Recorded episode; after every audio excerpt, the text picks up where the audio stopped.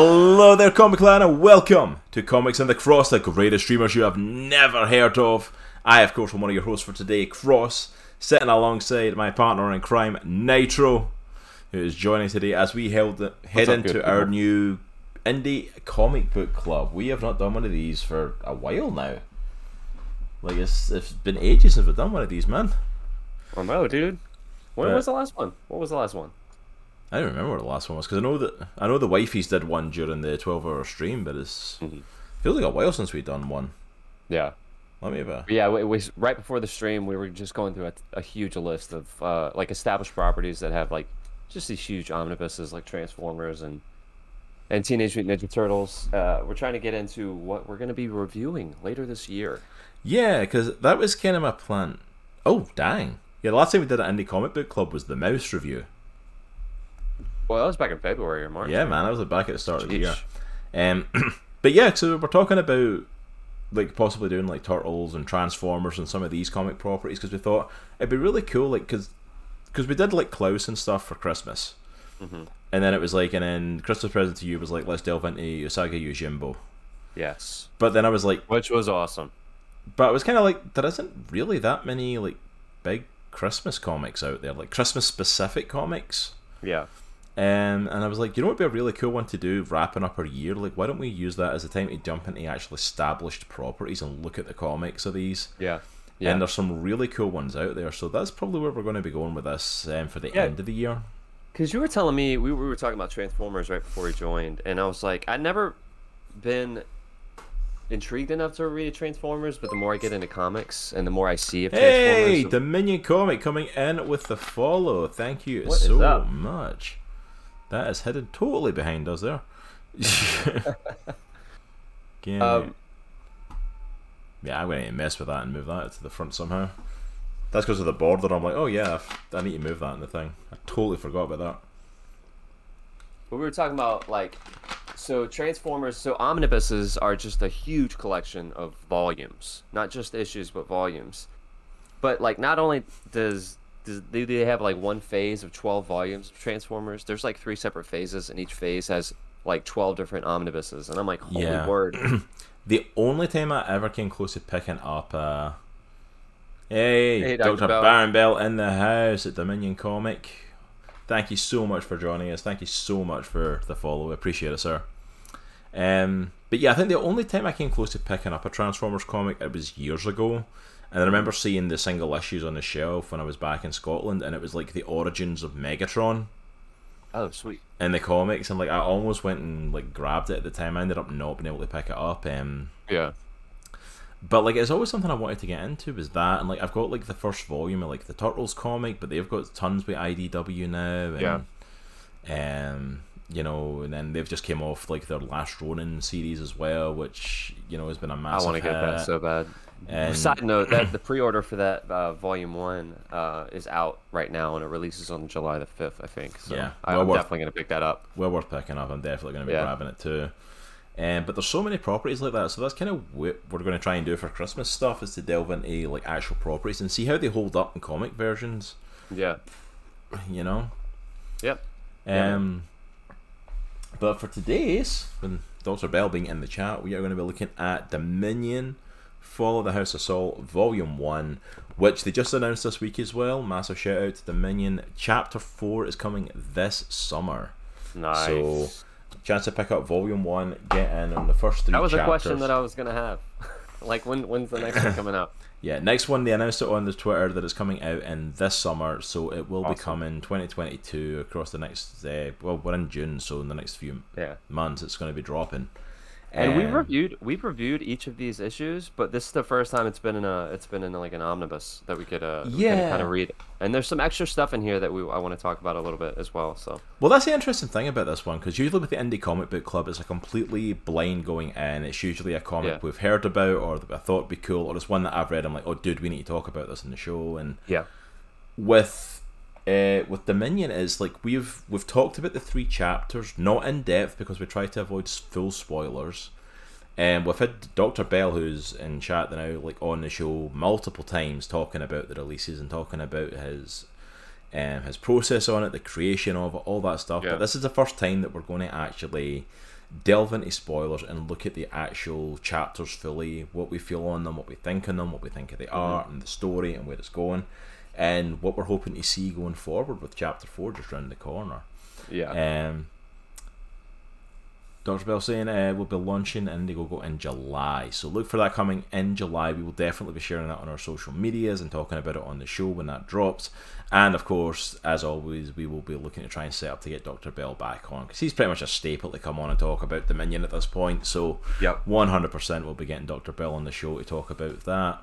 We Which- signed you up, Doctor Bell. Doctor Bell. Just, just Which um, it is cool that it's talked about at the end of the comic as well. It talks about chapter four coming soon, and it also um, has a little thing talking about Border Wars as well on the back at the coming soon page. I love the cover. it talks Border about Border Wars as well. It's another Dominion property I'm so excited for, um, expanding that Dominion world. Um, before we delve into the Indie Comic Book Club, though, there has been news, there has been TV shows, there has been trailers, there has been so much happening. So we are not going to be able to cover all this different stuff that's came up as of late. Yeah. But there's some stuff we need to talk about. Yeah. We have to. So do we want to talk about? Ezra Miller. I was going to say, do we want to talk about Ezra Miller first, or do we want to build up to him? Let's or... just get it out of the way, man. This Ez- is what you get for not having a Kevin Feige. Ezra, Right. what are you doing, son? Just just stop everything. If you guys have Sit not down. if you guys have not been Have paying attention to the news, Ezra Miller has been getting in trouble frequently as of late. He had uh, escapades in Hawaii He's terrorizing Hawaii. where he terrorized people at a bar, where he broke into someone's hotel room randomly and started threatening them.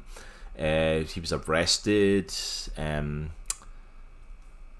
and then more news dropped this week on Ezra Miller. This is the Flash, by the way. This is a guy who's part of Warner Brothers DC Who properties. Just made a movie about.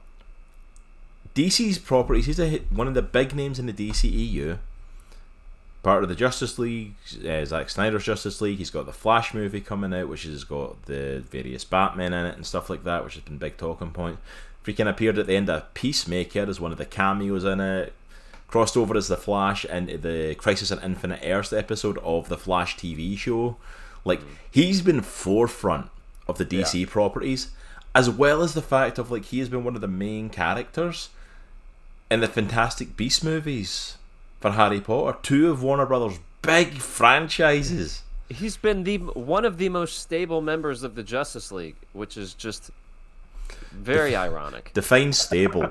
Exactly. Exactly. He's still around, but stable might not be the word because I mean, stable apparently as in like he's been there from the beginning, like you said. Like he's been only one of the few that have been there from the beginning. because now apparently he's a groomer of underage kid who I believe from the story if, if anyone knows in chat correct me if I'm wrong but I believe it happened when she was 17 she is now 18 now and the the then child who's now an adult is 18 um, is speaking out against it that it wasn't the way her parents are said because her parents are freaking out and trying to get restraining order and stuff. But he provided her with drugs and alcohol and has basically been seen as having groomed her. Dang. she came out and spoke against it. The parents are still freaking out and try to get a court ordered like you know like stay away from her daughter against him Yeah. To which they could not serve it to him because they could not find him. Because he. He freaking disappeared. Uh-huh. Sorry. No stuff. he disappeared in the midst of this, and I'm like, but we're not going to give Henry Cavill a Superman movie. No. We're going to keep focusing on Ezra Miller. And I'm like, boy, are you regretting that, Warner Brothers? Oh my gosh. We're going to focus on the guy who's like attacking people and grooming kids, and not the guy who's a full blown buff nerd who builds his own PC and does gaming. You know. Plays World of Warcraft. World of Warcraft. Wow, I can't speak. Yes. Yeah, I, I just don't understand the whole Henry Cavill situation. I don't understand why, dude. He's practically beg- he's practically begging to be in another Superman movie, and they're like, nah. Yeah, I think at this point he literally is begging him in another Yeah, Superman movie. But Ezra Miller, like, Yeah. but yet Warner Brothers isn't going to touch him. Isn't going to say a thing, Nope. and it's like Warner Bros. You're not painting yourself in a good light because like you were already kind of like riding a rough line with the whole Amber Heard stuff. The now Yeah. Because like allegations obviously came out against her, and then there was the court hearing, which wasn't about who abused who. It was about the defamation against like Depp's character and all that mhm. stuff. But it's like you've not even like responded to the fact of like there's like people going out there with evidence of showing like, hey, Amber Heard was like actually done this abuse stuff, and there's now multiple people saying it. We're Yeah. not going to respond to that. We're not going to respond to all the Ezra Miller stuff, and it's like, what are you doing? Yeah. Like, come I, on. I don't know. I don't think they know what they're doing. No, they don't have a plan. They don't have a response, a proper response to stuff. It's like, it, question is, at this point, should they just reboot the DCEU? Or like just, or I just go back to solo stuff? Because like Ben Affleck left, they won't give Henry Cavill a movie. Ezra Miller is off his meds. You know, it's like I feel like the only way the DCU is gonna work is if like they just do standalone movies. Just do standalone movies like the Joker, like the Batman. Let them have their own, their own thing, and don't just don't worry about crossovers right now. Just try to establish your characters first. Because that's gone into production as well. Because it, the, well, this is all going on with Ezra Miller that have announced that Joker Two is now officially going into production, and they're officially going ahead with that. Which is like Yeah. I, I'm all for. I loved the Joker movie. I thought it was I so bet well you- done. I bet you money that they're gonna try to tie Joker two into Robert Pattinson's Batman. I bet you money. I would love. I don't know them to- how. I don't know how what that's gonna look like or how, but I I, I would bet. I would bet money. Think it's gonna be some weird thing of like he was like the original Joker and like the Joker that showed up in the Batman is like inspired by him or something and or some weird crap like that. Like I, like if they don't tie it in, I will be shocked. I will be shocked if they don't try to do something like that because that's what DC does now. They try to make sure everything's connected, and I'm like, I just feel like the DCEU is just imploded, and it's like the stuff with Ezra Miller. Like somebody get the man help. He's clearly not okay. So speaking about the, the, the overall DCEU, Space Hobo mentioned uh, the Rock. You know, Black Adam trailer dropped this past week. Yeah, Space Hobo mentioned it. I've just seen that. It's like, yeah, we got the Black Adam trailer. Which, what did you think of the Black Adam trailer, by the way? I, I didn't think it looked bad. I I, I I don't think it know looks a ton- okay. I don't know a ton. I don't know a ton about Black Adam, just to be super transparent. But I got a I got a slightly angrier Deadpool vibe off of The Rock playing Black Adam, like very much anti-hero as opposed to villain, then anti-hero. if The Rock was not playing him, he would not be getting a movie. The only reason he's that Black Adam is getting a movie is because The Rock decided he wanted to play Black Adam, and so they changed him from what would have been a villain for Shazam. Like he's just straight up went- villain in the comics, right? He's I mean, I- complex. I, know he eventually turns and he's complex, but He's a villain. He's also kind of an anti-hero. He's a very complex character like that. Like he's a, the leader of his own nation and stuff, and it's like he's very straightforward to the point and does what he thinks is in his own best like interest. a Doctor Doom. So kind of yeah, it's like so like I can see them doing the anti-hero thing for him, but them pushing the anti-hero in the movies, one hundred percent is because it's The Rock playing him. Yeah, yeah. Because it's The Rock. They're not going to cast him as a villain. Mhm. They should. There's no way they're going to cast him as a villain. It's The Rock. It's like the man like prints money. Mhm. There's no way he's He going to be the bad guy. You know I mean? There is no way this man is going to be the villain in a movie and not the headline hero. Like seriously. Yeah, but I thought it looked good. Like I, I thought visually the trailer looked really cool. I'm very interested to see Pierce Brosnan. Again, I don't know a lot about those characters. Like I think he looks cool as Doctor Fate. uh, Pierce Dr. Brosnan Fate. playing Doctor Fate. I'm like, he looks Adam. really cool. There was an Adam, an Adam character, right? Uh. Atom Smasher, Atom Smasher. Doctor Hawk- Fate, Cyclone, and Hawkman. Hawkman. So it's like it's just the it's the Justice Society. Got it. So like in the comics, like that was what came before the Justice League, and eventually became Earth 2's Justice League. So that was the one that had like the original Alan Scott Green Lantern. That had um, Jay Garrick's Flash. Okay. Um, Got originally, it had Batman and Superman, and they were kind of phased out to move to the Justice League, obviously. Mm-hmm. Um, but yeah, so it's like it's kind of the the older characters and stuff like that, the mentor characters, the different versions of them. So and they So pick they picked four that kind of work where it's like they don't have to worry about it tying into like the Justice League characters too much. So I've seen a lot of these conversations come out since the trailer dropped. All right, who you got in a fight, man? Doctor Strange or Doctor Fate? Again, I don't know a whole lot about Doctor Fate, so I, I have no idea. I just know how powerful Doctor Strange is in the comics. From what I know of him, or at least because I don't know a lot about Doctor Fate as much. I've not read a lot of Doctor Fate stuff, and he doesn't show up in other media as often. Yeah. But from the powers that he gets, honestly, I would possibly give it to Doctor Fate. Really? From some of the stuff that I've seen and the stuff that I've seen him do in other media and a little bit in the comics and stuff, because like it's a because it's another like deity essentially that lives in the helmet that bestows Oh, the okay. powers on someone. Gotcha. So like going against the Sorcerer Supreme, like I would I would bet probably on Fate. Yeah. But again, I don't know enough about the character to fully give on that. Yeah. The only thing that pops into my head when you say Doctor Strange and Doctor Fate is like I'm always just reminded of the amalgam comic for the nineties when they combined the characters and it was Doctor Strange Fate. Oh, dude, that's sweet. And it's like basically the most powerful sorcerer ever, these two joined together.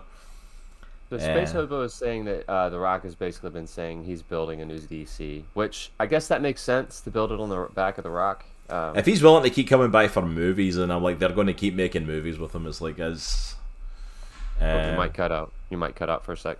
Oh, you hear me okay? Yeah, you're good now. Okay. Yeah, it's like if he if the Rock's willing to keep coming back, then one hundred percent like they're they're going to keep making Black Adam movies. Oh yeah, yeah, no doubt about it. Um, he also says I think they could have gave Hawkman real wings and not metal wings. Yeah, it's a bit bizarre because like Hawkman is like they're Thanagarian, like it's like they're meant to have real wings. I don't know why it's the metal ones. Uh, it depends who's writing the Fate Strange matchup. That's true as well. Our survival nerd. It's like who wins. It's like depends who's writing. um, but yeah, I'm I'm all for the Black Adam movie. I think it looks like it's going to be good. I mean, I'll probably go see it. I mean, let's be honest. Let's be real. It's the Rock being the Rock with a you know, with a I new ju- black suit. It's like it's essentially him being him from all these action movies. I just think like it looks like an amalgamation of a lot of different superhero movies, and it doesn't look super unique to me. oh least. yeah, You I, th- I think and at the guess- very least it should be a good like popcorn flick to sit down and just kind of lost. It's like I don't think it's going to break any ground or anything like that, but it looks enjoyable from what I've seen. Yeah, it definitely looks, and vi- like I said, visually it looks awesome. It reminds me of um, like the Immortals. Remember Henry Cavill Immortals movie that came out a while ago? Like Mm, just that, yeah. that visual like stamp on it. It was really cool. Yeah, yeah, yeah. I can see. I can see that. I can see that. Um, and speaking of the, you know, the other side of the things, we got all that stuff coming out for DC and all that news for DC, and then um, Miss Marvel dropped its first episode this week, Mhm. or well, last week there in Wednesday. Mhm. What were your thoughts on it? Because my my personal thoughts on it, I posted it in social media and stuff, and it's like I I seem to be like alone in the room with that one. A lot of people really seem to love the first episode and really enjoy it. Mhm. I wasn't a. Now, don't get me wrong. I didn't hate the show. I didn't think it was Yeah. bad. I just I felt like it's. I definitely not the demographic for it. I'm definitely not the person to fit into it. Yeah. It felt like ooh, shaking my monitor. Um, I felt like I was watching it, and for me, and this is my personal take on it, so don't freaking hate on me for it. I felt, and maybe this is me as the old curmudgeony man that I am. I felt like it was trying too hard to show, hey, look, we're young, cool, and hip. Look at all this cool, fancy drawing, moving stuff, and all this. st-" You know, I'm all for it. I've heard a lot of people talking about it. I love the fact that we're getting to see someone who is an MCU fan, who grew up as an MCU fan, getting to now play an MCU hero. Yeah. I love that she's getting to play super fan Kamala Khan, so it's a super fan of the MCU playing a super fan of Yes. the Marvel heroes. Like I think it's a great casting. I think the actress is great. Mhm. I think she did a good job. I'm not crapping on her at all. She was phenomenal. I think she's Oh, yeah, perfect casting for Kamala. Just great. Um, I can't relate to the family side of things. A lot of people are saying like, yeah, this is what it's like growing up in like a Muslim family and stuff like that. Obviously, can't relate. I'm not Muslim. I can't. Um, I'm not from that kind of background and stuff like that, so I can't relate to that side of it Yeah. and my whole lot. Um, but a lot of people are saying that they're very much fit in character of it. I will be honest, part of me wonders if the opening of it just put me off from the get go. Because the I know. opening part of it was a whole was her doing like her YouTube videos or whatever she was doing. Yeah. And it was basically this gushing love letter of how amazing Captain Marvel is. Yeah.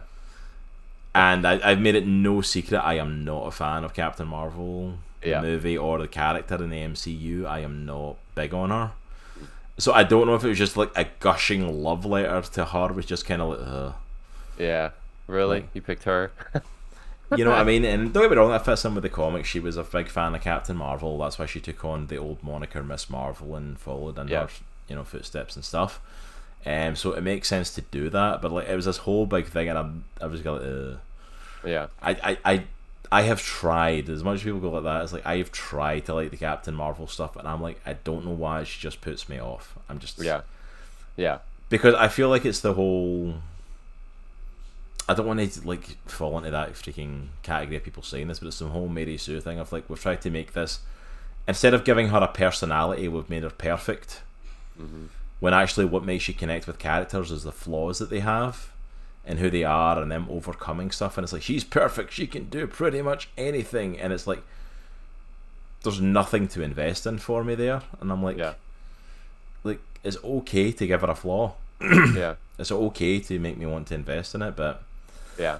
Actually, a really good call. Like, go, like going back to the movie, like there wasn't really like a ton of growth from her as a character. The only thing that Even really the f- happened was she just, oh, there that's who. Even the fight with Jude Law at the end, she took him down in one shot. yeah, She comes in to fight, to help fight Thanos at the end, and takes out his ship in Endgame like in a second, and I'm like, why are the rest of the Avengers here? yeah, You know what I mean? It's like it's. Don't get me wrong, she is meant to be super powerful, but it's like I, I just I don't feel a personality. Her like her personality is I'm strong. yeah. I can do no wrong. It's like Yeah. yes. I'm not. So I'm a fan of Brie Larson as an actress. I am not a fan of her as Captain Yeah, Marvel. and, that's it again. Same with actress Kamala Khan. Like I said, like I am not saying anything against Brie Larson. Yeah, the whole hate that she gets from like the comic book community is completely unfounded. She's a phenomenal actress. I've seen her in other things, and she does a great She's great. job. She's great. You know, She it's just- like She just sucks as Captain Marvel. you know, and that's just it. put it bluntly. And that's the thing is like that. It's like, and I've heard like Christopher Eccleston talking about it once. He says like that. It's like you know, I get. He says whenever I get praised for something or like called out for something, he says, often or not, like what happens is actually comes down to the writing and the direction of something. Yeah, It's like I get often praised for roles because of the really good writing that I'm portraying on screen. It's like when I get called out for stuff, it's because the writing ended up being awful. yeah, And it's Yeah. like, I, and I feel that that's the case. She's a really great actress, but I just Yeah. did not feel the writing for Captain Marvel, and I'm like, but anyway, that was a side Yeah. tangent of that. But it's So- like, but in terms of so Kamala s- Khan and Miss Marvel itself, what did you think of it? So I I had it on in the background as I was doing stuff, so I wasn't able to give it my full attention. I'm like you though. I, I think it might be slightly out of my demographic. I actually did enjoy the the art over like the moving art over some of the scenes. I thought that was cool. I like that they they're trying something different. It's very Scott Pilgrimish to me. See, Um, that's the thing. I wasn't a fan of Scott Pilgrim either. yeah, so- I like I like Scott Pilgrim. I, I, so- I didn't get invested in that either, so maybe Yeah. that's it. I'm just not a fan of that style of stuff. yeah yeah yeah. But then again, that's I what mean, we talk I get, about. get being, why people don't like it. I get it, 100. percent Um, but uh, I like I said, I like Kamal Khan. I love her as an act actor. I love her as a character. I thought she she was really cool how they portrayed that. Mm-hmm. But uh, it'll be interesting to see episode two because I wasn't like super interested in the first episode. Like it wasn't keeping my attention. yeah, That's why that's I like, it. had it on the background, and I, I was like, I was watching it half the time. It wasn't really keeping my Yeah, attention. but I'm, I mean, I'm willing to watch the rest of the season. I'm willing to give it my full attention and like check it out and like delve into it and see where it goes. You know, maybe I will get invested in it, but then again, I've often said that as well with comics. Is like not every comic is for everybody. yeah, yeah, You know, if everything Marvel put out was meant for every fan, then I'd be wasting like you know a couple of hundred bucks a week buying all the stuff that Marvel puts out. It's like Yeah. And and it's just the same. It's like, you know, like you and I have talked about this before, but Marvel is coming out with a ton of different like like TV and movies now. And not everything is going to be for everybody. It's just going to be like comics. Not everything is going to be for everybody. Well, they're trying so many different things now and so many different stuff. Like like Miss Marvel is completely different. Mm-hmm. Excuse me, from any other show or movie we've gotten in Phase Four, yeah, and that's okay. It's like it's good Yeah. to go in that direction. Like if you're if you're listening to us now, it's like and you fully enjoy that show, fantastic. I love I love seeing people getting excited for it, and I love that there's an audience for it. yeah, yeah. If you guys are getting invested, I love that this is connecting with the Muslim communities. I love that this is connecting with young girls. I love this is connecting with people and pushing that way. Mm-hmm. And it's okay that it doesn't connect with me. yeah, You know, I'm not going to go into a whole comics gate rant about the fact of like that. Oh, this wokeness is ruining my comics. It's like go back under your rock. It's like it's it's okay to have a character like that. She's been phenomenally done in the comics. They're bringing her to live action, which 100% they should. She's one of the most popular characters in recent years that Marvel's had. Go for The it. only- go nuts.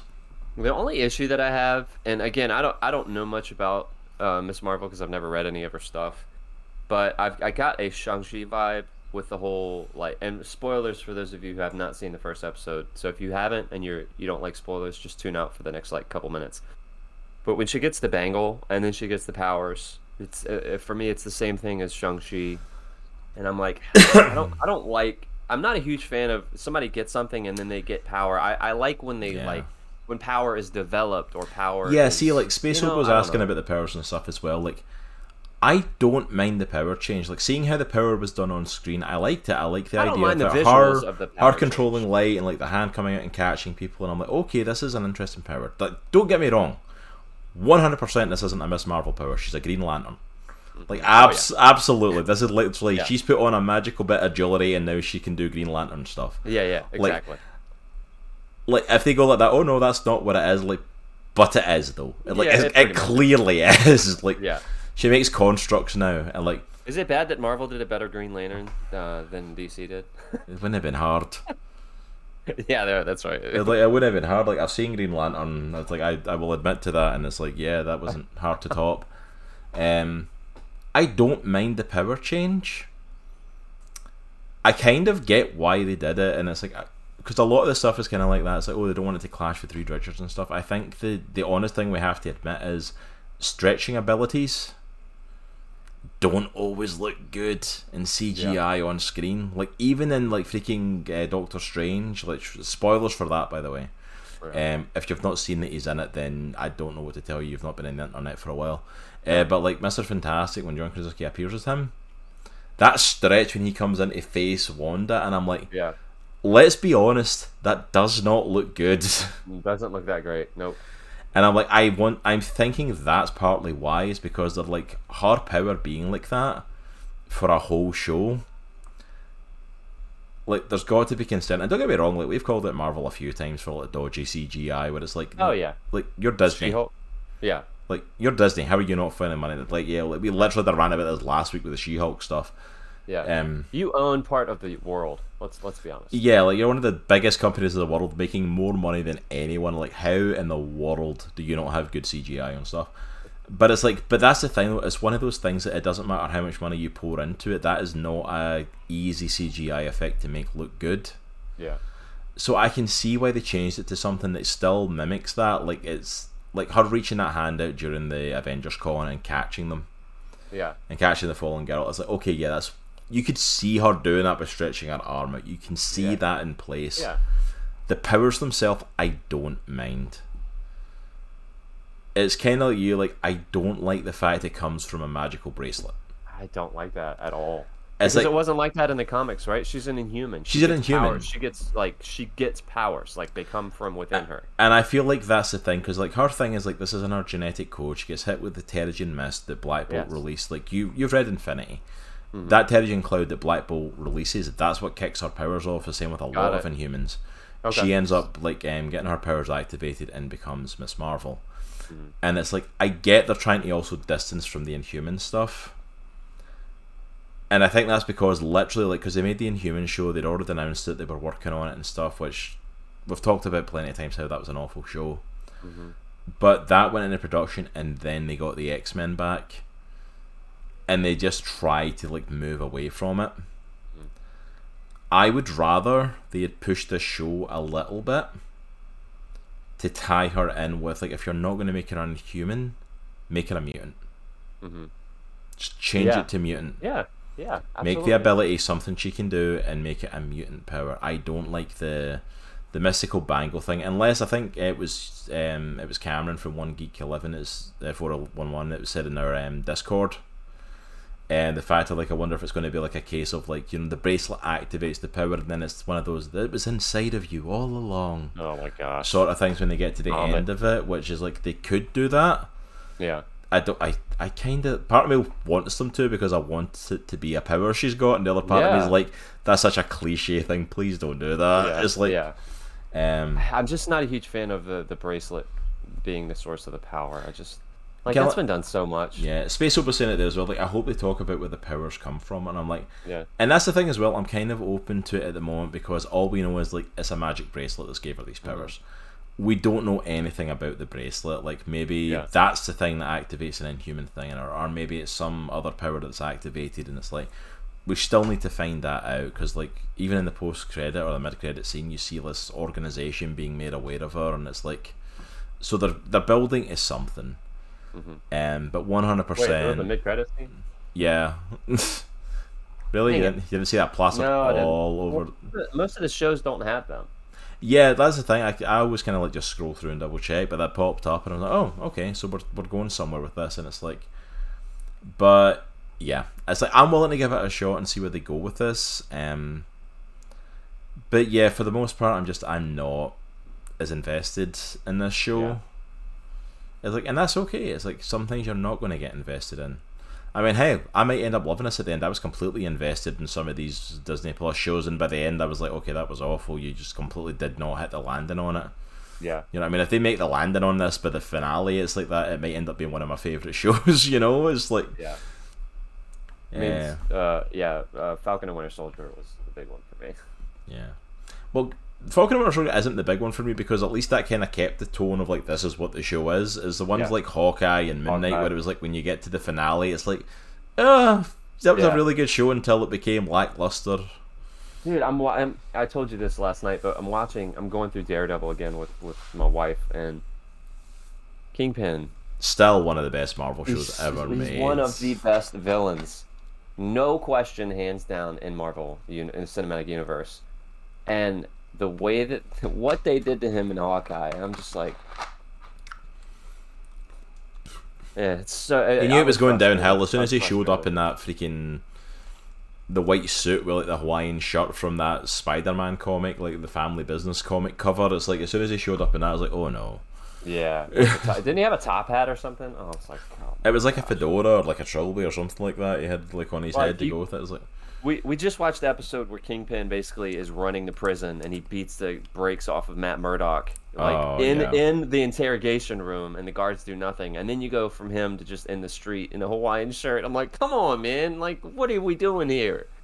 What are we doing, Yeah. man? but yeah, it's like, but that's the thing. Miss Marvel could like completely change it around and could win me over. I don't know where the show's Yeah. going, and I'm intrigued with that. And then also as well, um, in Space saying as well, they're setting up for her. We know she's going to show up in the Marvels when that comes out, the next um, the Captain Marvel sequel. Mm. Um, it's set up for her, the two of them to kind of meet, and it's like so that's going to be interesting to see how they interact. Yeah. Um, and actually seeing her like fangirl over her favorite hero, which is going to be kind of cool. But Do you think um, Captain Marvel will make a cameo? possibly, I think she will. If she if she does, I don't think it's going to happen until the very end. I think what's going to happen is it's going to lead to some like big thing, big fight, big event happens, and she has to help it. And it's going to then put her on the radar that Captain Marvel shows up at the finale, and I think we Yeah. could see. We'll either see it at the very end of the episode, or we'll see it as a mid-credit, end-credit thing in the Yeah, final I think we'll episode definitely see it in credit. Yep. to set up for the Marvels. hmm You know, kind of like the whole thing at the end of Shang Chi, like where Wong appears and they go and they talk with like Captain Marvel, Hulk, and him about these bracelets being something else and it's setting up mm-hmm. for what's next. Yeah. It's like I don't think it's going to affect the main story of the series, but I think it'll appear at the end to set up what's to come. Yeah. Like that's my personal take, anyway. Yeah. But yeah, I agree. I think she'll show up at some point, whether that's mid credit or or the last episode. All right. I think it's kind of like the major stuff for this week, the major things. Um, I don't want to take too much more time because I want to actually get into the Indie Comic Book Club and start talking about the comic and start delving into that. Was there any other big things that you can think of that you wanted to? No, man, I think we covered it. I think we covered it. Cool. Cool. If there's any other stuff that we have missed that you guys want to chat about, by all means hit us up on our Discord and social media. We're more than happy to talk about pretty much everything and anything comic book and comic book vicinity. Um, but yeah, I am ready. Let us delve into Dominion. If you've been a fan of the show for like a certain length of time, you know um, that we're. You're probably aware of Dominion. You're aware of Dr. Baron Bell. You're aware of Terminus Media. We have been connected with them for a while, talking with uh, them about the comic. We also got to host events for Terminus, which highlights of our freaking podcasting career. Yeah. Freaking career. Um, well, before we delve into that, actually, let me do the shout out that I always forget to do for our freaking sponsors. I always forget to do this, and I need to start being a bit more aware of it. Um, as you can see below is on screen and now it's in chat. We are, of course, ambassadors for BCW and BCW supplies that are basically provide. Hey, the real Wreck It Alf coming in with the raid. What? what? Just in perfect time there. How is it going? Thank you so much, Wreck It Ralph. Thank you so much for bringing your community over to us. Can we throw a shout out in there for um, the Wreck It, the real Wreck It Ralph? We are doing good, sir. How are you doing? How was your stream? What were you playing? It is. Uh, doing some just chatting. Were you playing anything as well, or were you just hanging out with the community today? How are you folks doing? Uh, for anyone coming in that doesn't know who we are, we are Comics in the Cross, the greatest streamers you have never heard of. Um, this is our Sunday show where we do our podcast talking about comics, movies, TV shows, all things and everything geeky. Um, Right. We also do gaming throughout the week. We also um, do art streams throughout the week and different things. Um, my wife streams kind of horror themed games on Mondays. I do storyline games on Tuesday. My partner here, Nitro, does some artwork on Thursday and absolutely kills it on that. And we also play a bit of Sea of Thieves. So, um, so yeah, thank you so much for coming in. Uh, today we are doing our indie comic book club, talking about Dominion: Fall of the House of Saul from Terminus Media, a Star Wars meets Narnia based story, and based on the biblical story of Saul. Uh, Real It Ralph saying, I'm good, just got done watching the Xbox Bethesda game showcase. Oh, yeah, that's right, Xbox had their showcase today. How was it? Was there any big announcements for it? I've not caught anything from it yet today. Any big announcements come out for it, and anything we should be aware of coming out to keep an eye out for? Um, but before we delve into the comic, as we're going to say, just a little shout out to our sponsor, I'll throw it in chat again, to BCW Supplies. We are ambassadors for them. Um, so protect, store, and display all of your collectibles and memorabilia, whether it is your comics, records, CDs, playing cards, sports memorabilia, whatever it is. They provide all sorts of supplies. We are a big user of BCW. Uh, we have long boxes, bags, Yep. boards, dividers, everything you can need for collecting comics is pretty much a go-to for us. So use click on that link if you want to go there and use code Comics Cross to save ten percent on purchases over there. Um, I actually need to go over there and buy some more stuff. I've run out of space in my long box. And I need to get a new one. Dude, I'm about to run out of space in mine too. Uh, yeah, it was pretty good. Diablo 4 trailer was nice, awesome. Hideo Kojima is developing Oh, a game with sweet. the Xbox Game Studios. Nice. Nice. Hideo Kojima is like I always does some amazing stuff, so I'm excited to see what comes from that. Starfield trailer looked incredible, incredibly immersive. Starfield, I don't recognize the name of that one. I don't. Yeah. I'll need to check that out. I'll need to go back and check those out after the stream today.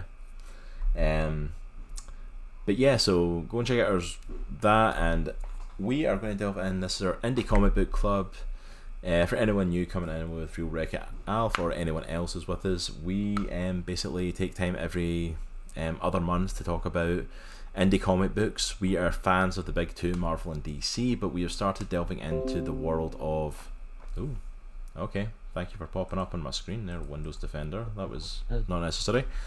Right in my ear.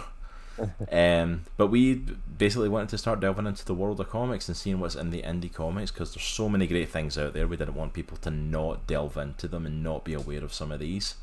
We have covered plenty of books so far on here, but we are delving into the Dominion. And I put a Uh, link to the Dominion comic. Uh, if you like what you hear, uh, you like what we kind of go over, what's in the comic, uh, the, the link to buy that is uh, above in chat. Uh, Real Wreck Alf. Um, for Starfield, it's like uh, it's a big one Bethesda's developing, and it's like a more action-packed version of No Man's Sky. Ooh, nice. May need to check that out then. That sounds really cool. I'd be up for that. A little bit of space exploration, a little bit more action. Um, but yeah, so there's a link there that Nitro's just thrown in chat for Terminus Media, looking at Dominion Fall of the House of Saul, where you can pick it up from them and the volumes for yourself. We, of course, have talked to Dr. Bell, the creator of the comic, plenty of times on the show as it was coming out. Yep. But we've tried to avoid spoilers for the comic and just kind of talk around it and creative processes and all that stuff. But today, as part of the Indie Comic Book Club, we get to basically do a book club with you guys and delve into it. So I am so excited for this one. Yeah, and um, I know we said this a little earlier, but we've we've reviewed this comic before. We've reviewed all three episodes or all three issues at, at some point in in the show. So we're going to be reviewing basically the, the volume as a whole today. And there's some cool extra stuff in the omnibus that we can talk about as well. So Absolutely. Uh, Real Wreck It Alf, uh, have a great stream. I'm going to go hang out with the wife and kids. I do not blame you. Go and have a great day, Alf. Take care. Yeah. Um, go ahead and drop Alf a follow if you are not doing that already. Go and check him out. Awesome streamer. But thank you so much for coming in with that raid and joining our community for today and bringing yours over here. We really appreciate it. All right. So looking at Dominion, so what are your thoughts? Kind of like rereading Dominion because it's been a while since we've read it.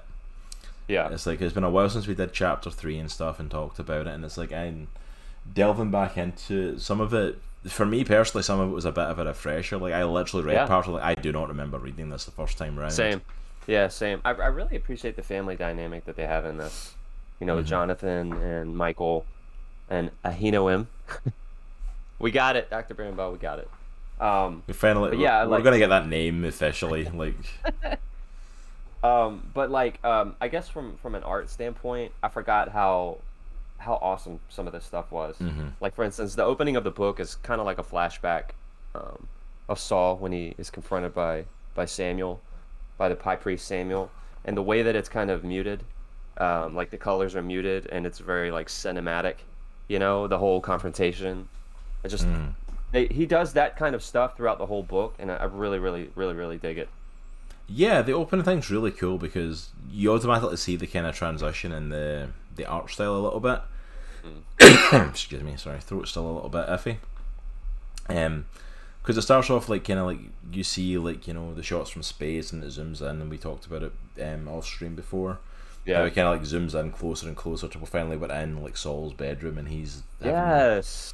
he's So- having the so- nightmare and it's like and it's like the stuff really kind of pops and it's these big visuals for this and then we go into the dream and like you said it almost switches and it's almost like a grayscale over it Yes. where it's yeah. like it's this this memory but it's like it's clearly like a bad memory it's like bad times and it's almost like this grey cloud hanging over the memory sort of a feel to it So one of the things that uh, Joyce, my wife, says is because she's just started to get back into comics a bit, and so she's been reading a ton of them. And she said she feels like a good comic should should almost be like a movie. You should be able to visually follow it. It should progress your imagination. It should expand it, and you sh- it should be very easy to follow. And like just like uh, Cross was saying, like at the beginning, it opens up and you're in space. You see this fleet of ships over a planet, and then it zooms into a castle on the planet, and then it zooms into a window in the castle, and then it goes into a bedroom, and then it zooms in on the person in the bed, and then it zooms into a close up, and then dude, hey it's just so cool. Thank you, Yeet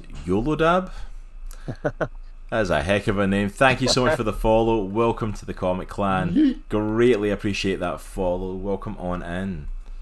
Yes, we You, do. know, you guys read DC at all? We do. Uh, we're talking Yeah. indie comic book club today and looking at indie stuff, but we do read DC comics as well. Yep. We we love the two, uh, the two big two, Marvel and DC.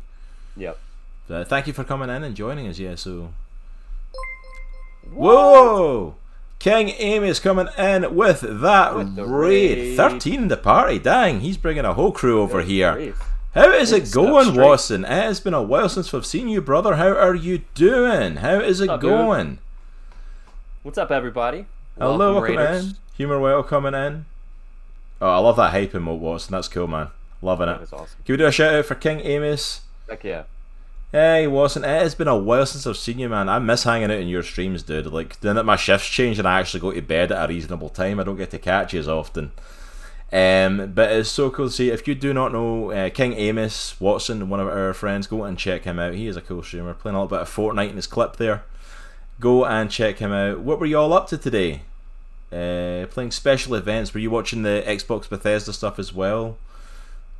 We just had uh, Wreck It Alf coming in talking a little bit about it. But yeah, it is good to see you, dude. Thank you for stopping by, man. We Yeah, appreciate you bringing your community over here. Yeah. Any of the games stuck out to you, Watson? Any big stuff that kind of caught your eye? Uh, Yeet saying, any recommendations for someone who doesn't know much DC but loves Paul Dini's Zatanna run, as well as the new Jon Kent series? Oh, so you like the new Jon Kent series, The Son of Kal-El? Um, not off the top of my head, but I can definitely find you some stuff. You, I, I kind of like pride myself on finding comics for people. He's really good at it. He, really good. Yeah, if you want to hit us up on our socials or jump into our Discord and hit me up there if you can throw those in Nitro, then one hundred percent I will definitely um have a look into some options for you for that. I can find some stuff if you like kind of like Zatanna and magical stuff or kind of like the stuff like the modern Jon Kent. If you like the younger hero things, we can definitely find you some stuff. Uh, King Amos saying there's a ton of stuff. Honestly, new Minecraft game, Ark Two, Redfall, new Sea of Thieves content. Dang. Oh. Yeah, I've totally missed all this stuff today. I'm going to need to go and catch up on that tonight. And more I can't think of. Eh, brought me over here though, so maybe this raid wasn't very good. Shut your face, chunk. Hey, there's no, there's no exploding barrels, so I think we're fine. Uh, Yeet saying thank you for joining the Discord. Awesome. Oh. I'll hit you up in the Discord. I'll look at some options and kind of chat with you and get some stuff that you're into. We'll, we'll get some stuff. Yeah, Yeet, I'm in the process of doing that right now. Secret so- Wars and the tie It is quite a It's quite a task. Yeah, Yeah. I'm gonna say that's that's diving into some big stuff if you're hitting some Hickman stuff. But yeah, Yeah. thank you so much for readers coming in. Thank you for everyone. And for anyone who is new with us today, uh, see the Sandman stuff they put out. Uh, you mean for the new Netflix show? I'm gonna say because I don't think there's any new comic stuff for it, so I'm assuming you mean the show. Um, I got a little bit of a look at it. No problem at all. Thank you so much. King Ears, for popping in, man. Go enjoy some lunch. Have a great time, man. We Good definitely seeing need you, catch up and get another game at some point, man. We'll need to get you in for Sea of Thieves night one Friday. Yep. Yeah, so hit us up for that, man. We'll definitely get you in one night. But thank you so much, brother. You, dude. Uh, for anyone coming in who's not joined us, we are doing our indie comic book club where we are looking at Dominion Fall of the House of Saul today. Um, dang, we are getting like, man, there's so many people popping in today. It's like, is was not expecting this. Thank you, man. yeah, this is sweet, dude. Uh, definitely excited about Sandman. Recently read the first two volumes of it. I'm excited to see what they do with the visuals on the show because the comic's very, it's very visually like unique and very dark. So I'm like, I'm interested to see how they pull that off on the show. I've not read any Sandman stuff, so Yeah, interesting. Sandman's one of the ones that I think we're not going to probably hit it this year for Indie Comic Book Club, but I think it definitely needs to be one of the ones we hit next year because it's it's one of those big like titles yeah. that we need to definitely delve into. Man. I'm down. Um, but yeah, if anyone's got any other questions about that stuff, by all means hit us up in socials or Discord. We are going to jump back into this. We've literally just kicked off with this though. Um, but yeah, so talking about the introduction for Dominion, like it's really cool that we start off with that kind of flashback. I I adore the flashback pages at the very beginning. Um, looking at Saul and Samuel, it's like it's very much some of my favorite stuff in the entire comic Mm-hmm. um, because we get to see like just the two of them pairing off in a really massive. The opening scenes are really good at making you feel sympathy for Saul. Yeah. The yeah, opening absolutely. pages, a character like if you read the story of Saul in the Bible, it's like it's not a comp, it's not a story that that emits much sympathy for him. And in fact, reading this story in the Bible side of things often it often made me feel like he was being very arrogant Mm-hmm. because the whole thing, if anyone doesn't know the story, is basically Saul has just conquered. Who was it he conquered? I've completely Malach- lost the name. Malach- the Malachites? The Amalekites, yes. yeah. Um, so they just conquered the Amalekites, and God, the deity, who in this is called the Almighty, has told them basically destroy everything, kill Yeah. all of them, kill the leaders. You have to wipe them all out, Yeah. otherwise they're just going to like reform and come back stronger. Mm-hmm. And so where we pick up in the flashback is basically he's conquered them all, but his men have decided to keep things, and in this, um, they decided we've kept their ships, we've kept some of their technology, we kept the king alive as a prisoner to take back for the glory of the Almighty. Yeah. And then the high priest Samuel arrives, who's one of my favourite characters. This is like the only scene he appears in in these three chapters, and he's still one of my favourite characters in this. He's such a BA. He shows up and is basically like, What you doing? yeah. Like, why are they still alive? Why do I still hear thrusters of their ships? What is going on? This is not what you were told to do. Yeah. And Saul basically pleads his case, like, we just let the men keep some of the technology, some of the ships, we're taking them back, it's all for the glory of the Almighty. Yeah. And Samuel basically slaps him down and tells him, What's better? You know, it's like bringing back these trophies are actual obedience to the Almighty. Yeah. To which Samuel, like, walks away from him and basically tells Saul, You're done. Your family's reign as the head of Dominion, his kingdom, his planets, his area of space, like, it's coming to an end. Yeah. and it's like it's um like Saul even tries to grab him and the cloak rips and he's like that's how it's been torn away from you just like that. Yeah. and then ends his time by walking down to the king of the Amalekites grabbing a sword off of someone and just lops his head off. And he's like "Pfft." moving on. Yeah. like it, that's like the only scene we see of Samuel. And this is a whole nightmare that Saul's having looking back. It's like uh, no sorry it's not a sorry like he electrocutes the guy to death in this one It's really sad though, like, cause he's like, Samuel, Samuel, and then he wakes up and he's like, come back. yeah and he's like, you see you him can like definitely tell there's sadness. you see him crying out, like trying to get it back. Like Samuel's word is basically like, "This is what's going to happen, and there's no way around it." And it's like he's he can't deal with it. Mm-hmm. So in those first pages, you get the sympathy for Saul that this is a man who we're at war with the Philistines. We're at war with this army. He's trying to run his kingdom, but it's being torn away from him Yeah. and it's amazing how quickly like I've, and I said it to Dr. Bell when we talked to him about it on the show is like you made me feel sympathy for Saul something I'd never felt before Yeah. because like I've because I I've not diagnosed with it but I am fairly certain I've got ADHD so like focusing on these characters in the Bible and actually feeling these emotions and beats mm-hmm.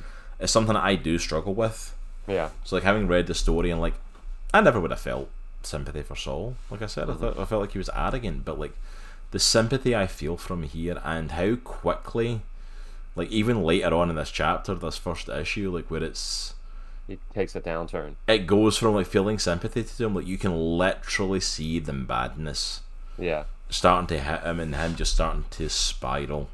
Mm-hmm. And it just goes as the as the issues continue, like you Yeah. see him spiraling. And and it's only in the few glimpses we get of Saul because the really interesting thing this is like because Saul's in the cover of this volume and it's called Fall of the House of Saul. But Saul is not the main character. No. Not in this first volume anyway. The main character Jonathan and Michael. yeah, his children, Jonathan and Michael, who is his daughter, by the way. That's how you Yeah. say the name. It's Michael. Old biblical names, you know. But they're fighting. They're battling in the war, and we are following their stories. We're following what they're doing, and it's like so they become the focus. And very much in the first issue, it starts to transition from Saul to Jonathan being the focus, and then in the second issue, it becomes Jonathan and Michael, and we start following their stories. one of the things one of the things that I really enjoy about uh, as it goes into um, issue two and issue three is like you can tell that Jonathan's trying to prove himself to his dad, and his dad's just not having it. Like he over and over and over, he try he's just trying to win battles for his dad and just trying to prove that he is who- he, his dad doesn't think he is. You know? Well, it's really interesting because we almost get like a backwards story of Jonathan. Because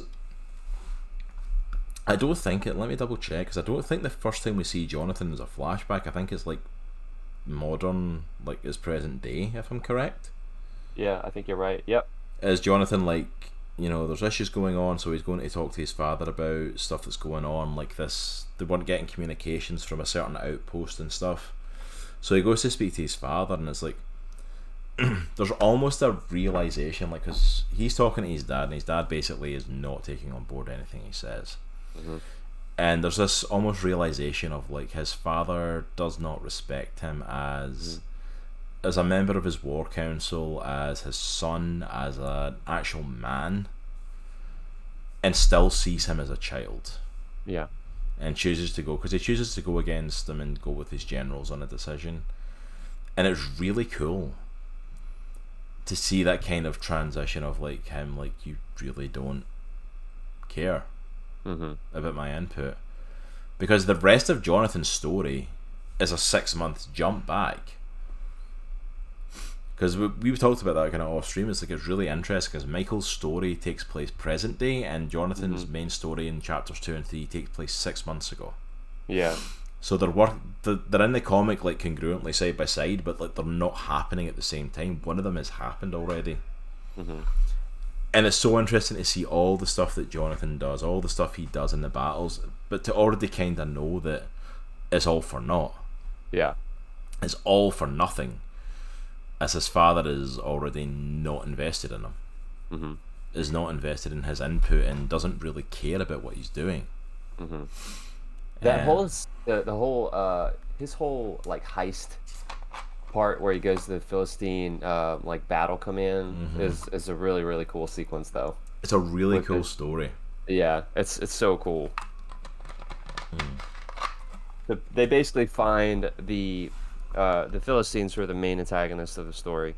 Um, they the um, Jonathan and his army find their basically their their control center, I guess, for lack of better words. And it's this floating fortress, this asteroid, and they've captured one of their ships from uh, one of the battles a while ago and they fit their ship with inside their ship, and then they try to they fl- they fly it to the control center to try to get them to take it onto their ship because it's one of their old ships. And it Yeah. just all all, all hits the fan.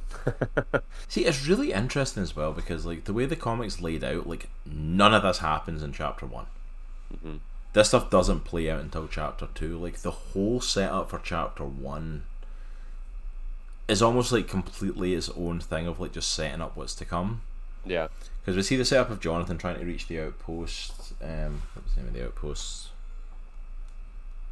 I completely not memorize any of these names. I literally just read this again this week.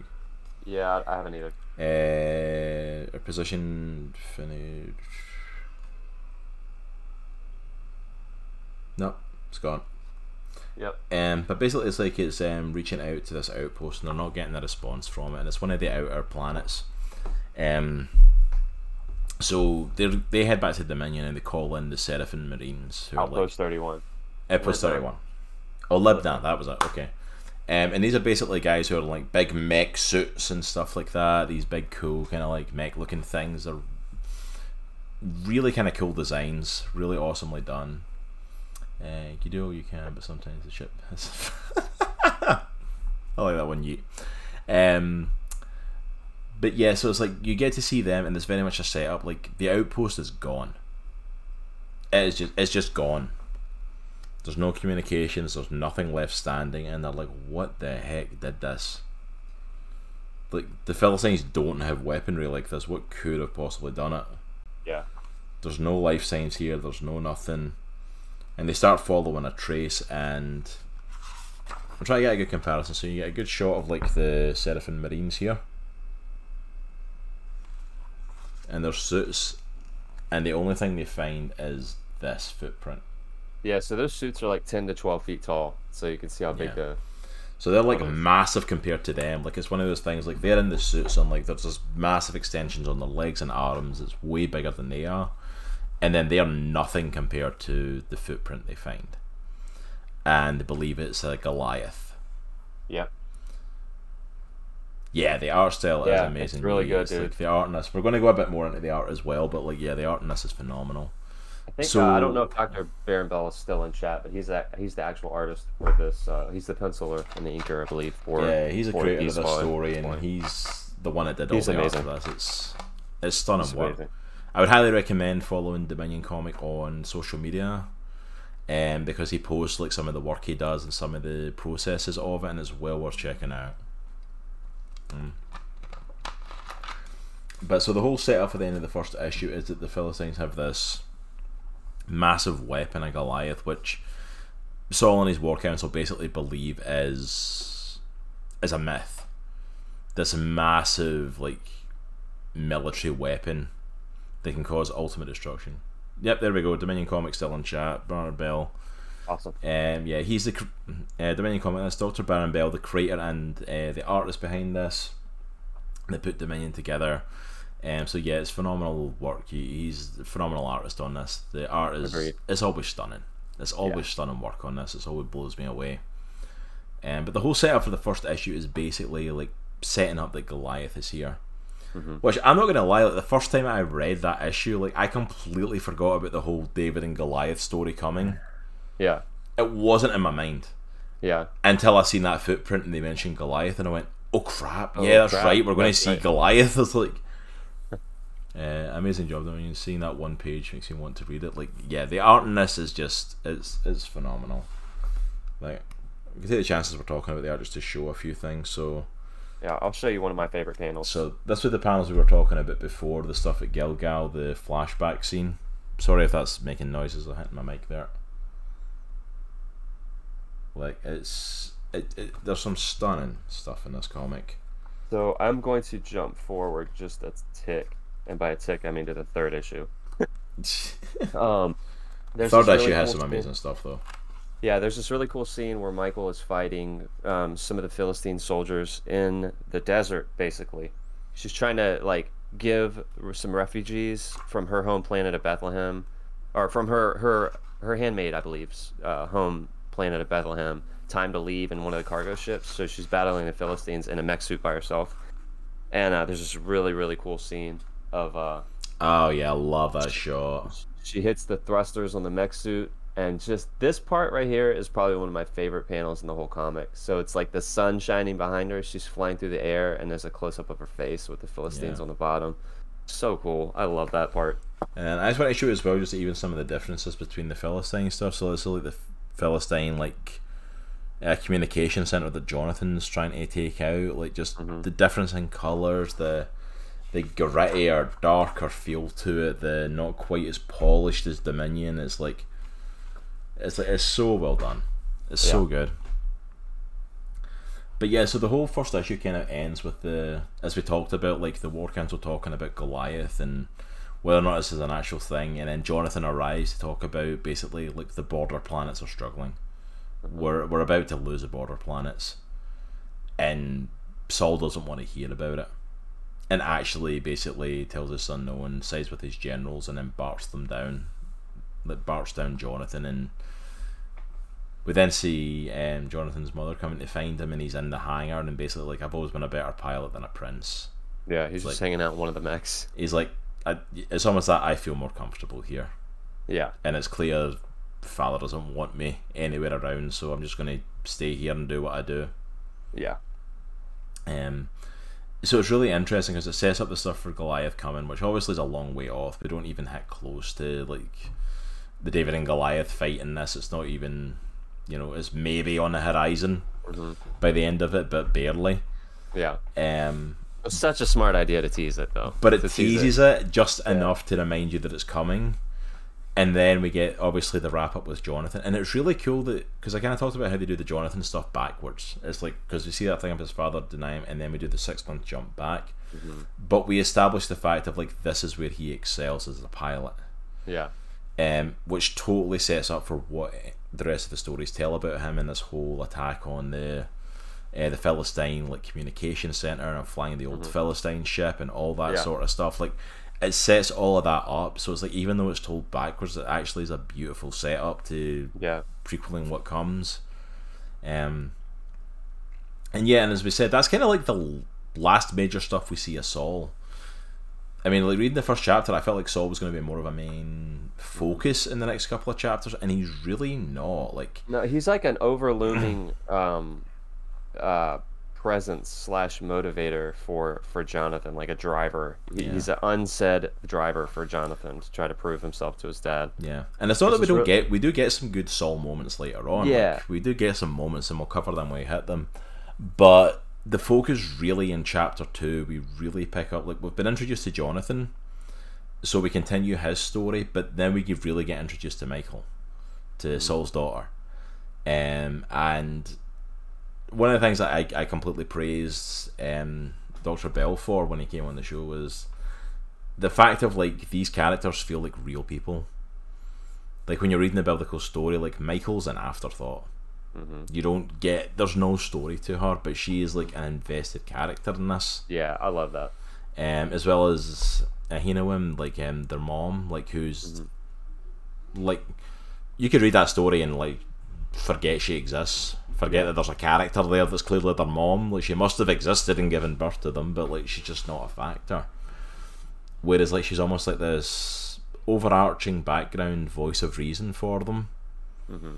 Um, so the focus is there, even on Jonathan. Like Jonathan's almost a secondary character when you read the Bible story because it's him how he responds to his father, and then obviously his connection with David later, and as it goes, like we get a real proper focus on Jonathan here. So like Yeah. it feels like you're totally invested in this family, Mm-hmm.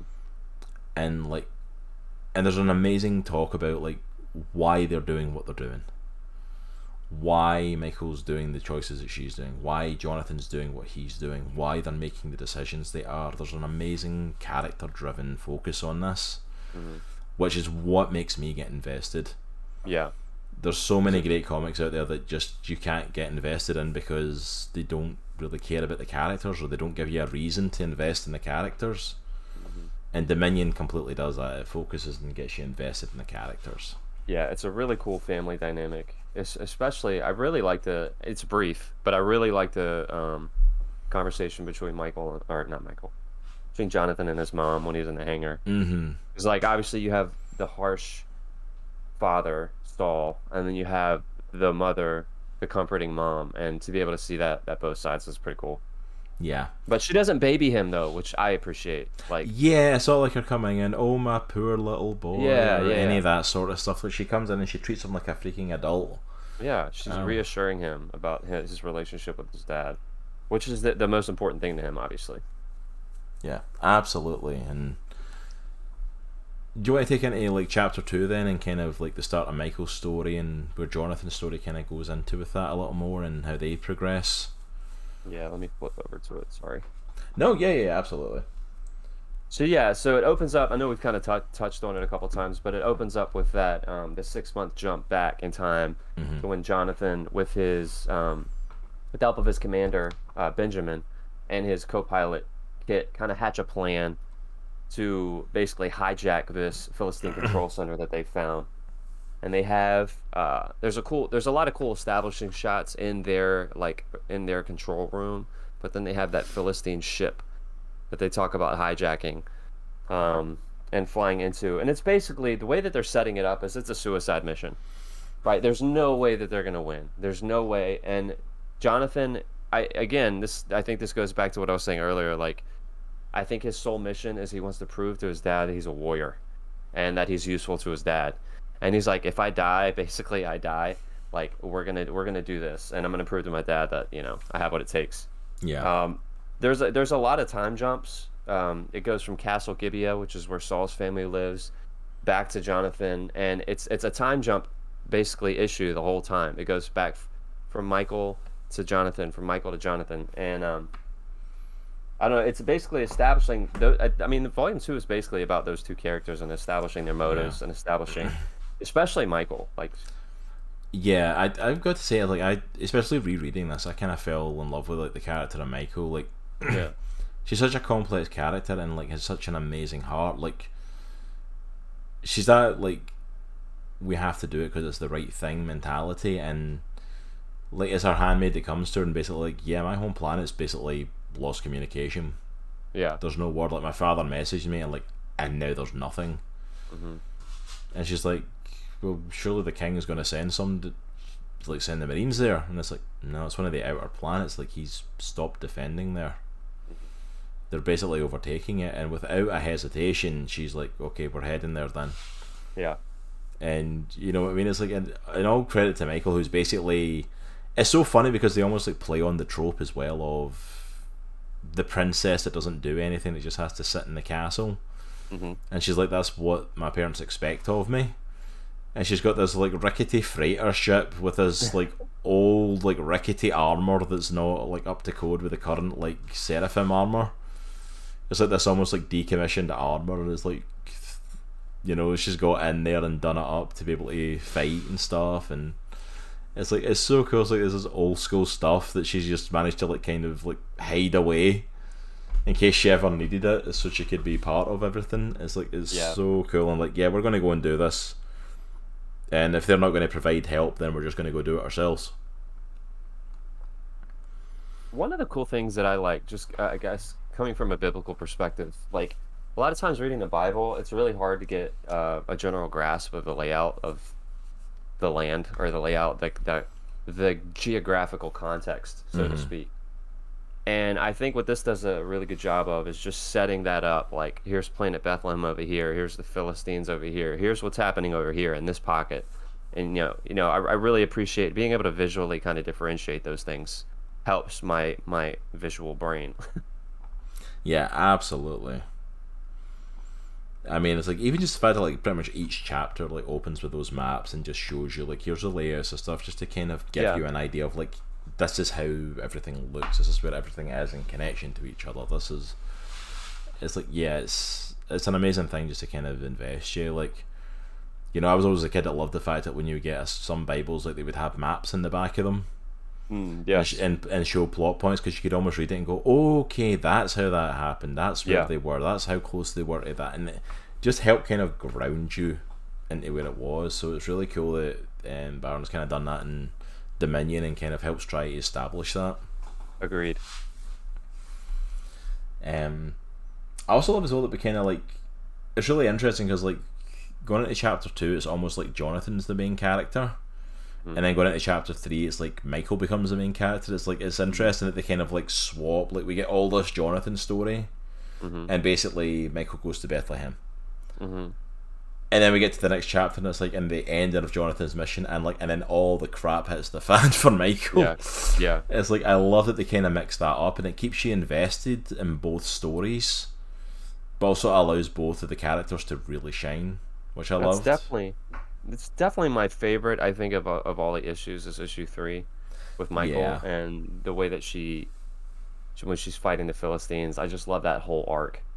yeah, Uh, especially how it opens. I know we've talked about this before, but like we open with this huge hologram of Saul looking just, just mean, and he's talking with Commander Benjamin, and they're setting that whole up, whole thing up. It's it's just really cool. He's like, basically, where's my son? yeah, because that's the whole thing. It's like Saul's basically what's going on with my son, what's going on with the army, and tells them like don't engage with the Philistines, like with the whole position. Yeah. And it's like while he's doing that, Jonathan and Kit are on like a suicide mission already in Philistine space heading towards the commands thing. And then of course as well, like the way the issue two ends, like they're getting blasted like crazy. Like it looks like they're done. Yeah. And they manage to like slip round them and basically enter the it's almost like an asteroid that they've got Mhm. like hollowed out with like the ships inside for the communication center. Yeah. It's like they managed to use the codes to kind of get past, but then they get attacked, and it's like it literally ends with like them getting blasted at the end of chapter two. It's like, oh crap, they're screwed. Um, where is it? I'm trying to get to the bit, and it's like, yeah, they basically like allow the Philistine ship to get destroyed and like jettison themselves out of it because they're inside like one of their own small ships Yeah. inside of it and jettison out and just kind of like yeah. uh, hopefully they're so focused on that they won't notice us Yeah. um, and they end up able to like, slip in the back of it and basically take out the communications it's like and I love the kind of like that's where we see like the hopefulness of Jonathan as well because like they end up getting back to the main uh, the main fleet and stuff and they still end up and basically saying like we've got them on the run they're attacking each other like the Philistine ships literally start attacking each other because they have no proper communication. Yeah, because they shut down their command center. Yeah. and he's like and they start running and it's like we need to go after him and it's like no King Saul told us we can't he told us we have to hold position and defend and he's like if we hold position like what we just did was pointless They're gonna regroup. they're Yeah. going to regroup and they're going to come back stronger. And he goes after them and says, My father will understand. And it's like, there's that hopefulness of like he feels like he's doing the right thing for Dominion, and it feels like my father will understand when we pull this off. Yeah. And it's like, and you just know he won't. And that this is almost like one of the beginning of the end of like Jonathan's trust that his father has any investment in him Mm-hmm. and who he is, even though like he's clearly proven himself as a leader, as a pilot, as a as a general out on the field. It's like he clearly knows what he's doing, Mhm. but his father just has no interest in it. Yeah. And it's like it's it's a really interesting way to kind of take a story. Like it really invests me in Jonathan. Of like I want to see what happens next. Mm-hmm. You know, I want to see what happens after like the beginning in chapter one, where it's like you know he's realized who his father is, and like, well, where does his story take us from here? Um, and then a Michael's story, like her Cam, like landing on Bethlehem and finding all the surviving people. Yeah, I mean, the basically the rest of the chapter is her, almost. Yeah, like chapter three from there, like oh, we landed in Bethlehem, we found the survivors. Chapter three then just takes off into chaos for her. Like she goes into this massive trying to save these people, massive fights with the Philistine. It is really cool, and it's some of the best visuals in the comic. Some of the art in here is just absolutely stunning. As Nitro showed some of the stuff for chapter three. Yeah. My favorite panel again. Yeah. And So basically, cool. she ends up fighting the Philistines, like not just the Philistines, like as she tries to fend them off, like these giant like mechs appear that are the same size as like the mech that she's in, but it's like they did not know that the Philistines had any sort of technology like that. yeah. She's So- like, how did the how did the when did the Philistines get so big? you know, and then they've got that like her handmaid's trying to like basically get the ship to take off with all the people, but it's like it's weighed down. It's not meant for that many people. Mhm. So they're trying to like override stuff, or she fends off the Philistines. It's a really good, really tense, small scale fight. You know, and it looks like we they don't know how they're going to pull it off. Is and then we get There's an, a- uh, There's a part where one of the big uh, Philistine mechs grabs the front of her mech and rips the front off, oh, so, so she's cool. exposed. And then you see two Philistines coming in, and then an EMP charge hits her in the back. Yeah, I want to Um, show that scene of like her getting it ripped off because like, it's it's such a cool visual. It's done so well. Yeah, and she's like, just get it over with, because she thinks she's gonna die. Yeah, it's just in these scenes here. It's like it is so well. Like Megan rips the front off. She's exposed. Yeah, just get it over with. and then he's hitting the back, back. and taking down. And you see this. Uh, we see what is this in the distance? We see something in the distance, which is so cool done. Like I completely forgot about this part. Like I've read this issue, and I completely forgot this even happened. One thing that I didn't notice was, did you notice um, the person's arms hanging out of the mech? Oh really? Yeah. on Oh you see yeah, I see it. Yeah. I thought that was a really cool design choice. It's really interesting. Yeah. Just even this mech itself is a really interesting choice as well because like we see like compared to like the Seraphim armor hmm and the Philistine armor, like this person is tiny. Yeah. Like compared to like that's size for scale and like and then on this panel you notice the slingshot in hand at Yep. the arm. Hinting at a future main character. And on the next page we get a little look at the armors Jesse and Sons. Yep. Um, obviously hinting at if you know the biblical story, you know that it's um, David. And the slingshot obviously being his weapon of choice, and then Jesse and Sons. Jesse was his father, so we're hinting at David coming along. Yeah. Which obviously, like I talked about the David and Goliath thing, is like is like obviously it's, it's one of the main stories as a pop culture story beyond just a biblical story at this point. Yeah. But like apart from that footprint from Goliath, there's been no mention or thought or hinting at any of this until the last few pages of chapter three, Mm. Or you see the giant Philistine. and then you see like um, Michael trying to get the last of the armored like weapons to go off with the minimal power it's got, and has to open it like manually Mhm. to blast the last of the Philistines off the ship so it can take off. Um, so her handmaid takes off with all the people, and she's kind of left wondering who helped her, as like that mech armor just walks off into the distance. So I think chapter four we're obviously going to start heading towards the story of David. Yes. Something I'd never thought of before as well that I found kind of interesting for this one. I'm interested to see how this plays out in chapter 4. Mm-hmm. Because in the biblical story, Samuel is appointed by God to go and anoint the new king. Mm-hmm. Um, and he's sent to Jesse's household, and they go through all the sons, and the last one that comes in is David, and I'm like, this is him. Michael isn't a, pa- a factor in that. Uh-uh. Michael isn't even mentioned with David until the fact of in the Bible David goes to fight Goliath because Saul basically says whatever man can defeat him will get Michael's hand in marriage. Mm-hmm. That that's it. That's the extent of the mention in there. But, we're at the point of introducing David and possibly heading into that part of the story. Yeah. But Michael's still in Bethlehem. Mm-hmm. She's still there. They've interacted at this point, so I think it's gonna be a really cool thing to watch their relationship develop because it's gonna be more in a case of like, oh, you just won my hand by taking out the giant. It's like No, you were the guy that saved my might, life. we're going to start to see beginnings of a kind of connection here, which I really appreciate because like that human connection or lion connection, as this story goes, um, is what invests you in the story Yeah. and like and investing in their marriage because he ends up, you know, spoilers for David and Goliath. like you. Da- David wins.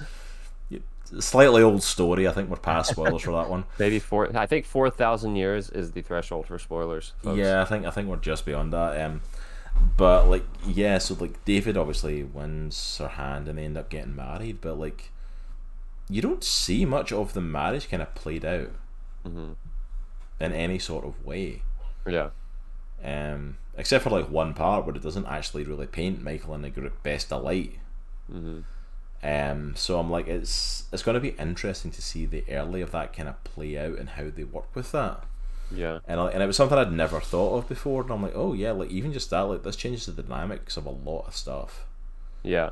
I mean, I like how they didn't make say- Michael. Sorry, you saying this like, how dare you spoil David and Goliath? I was planning on reading it in a week or so, maybe.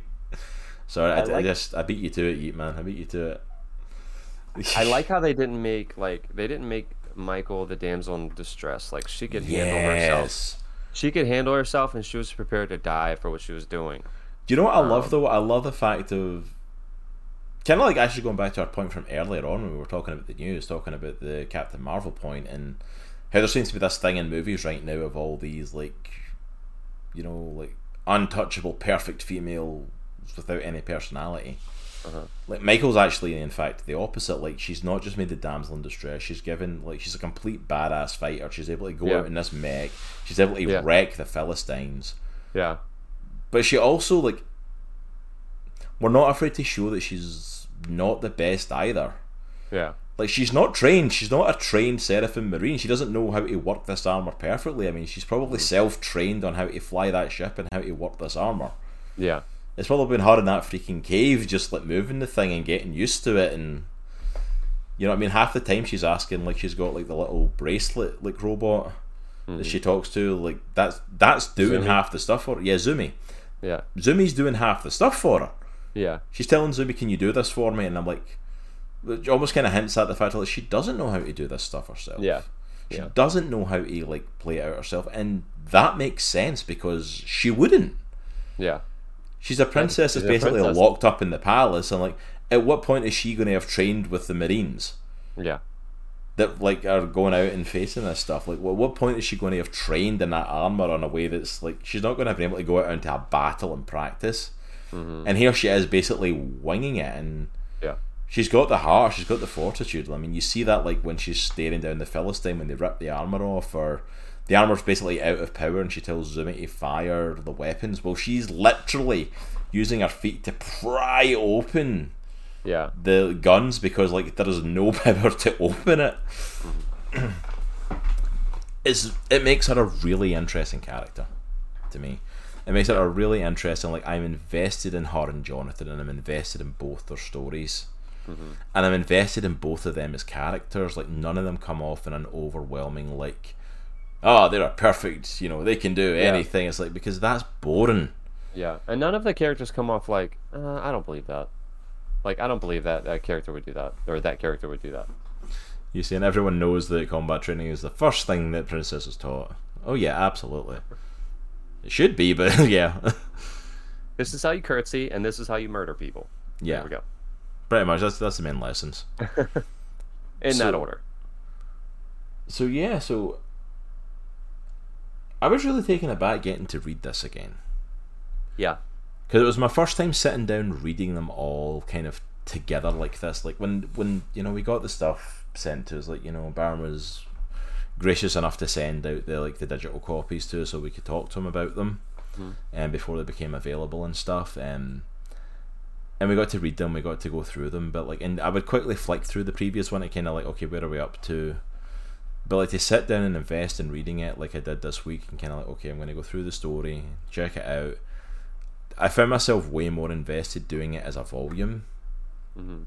That's just a personal thing for me as well. Like I, I much prefer picking up a trade paperback than I do like picking up an issue and then waiting a month for the next issue. I, I prefer getting like the trade and just going through it. I've always That's, been like I mean, that. that's pretty much all, all I exclusively read now are trades.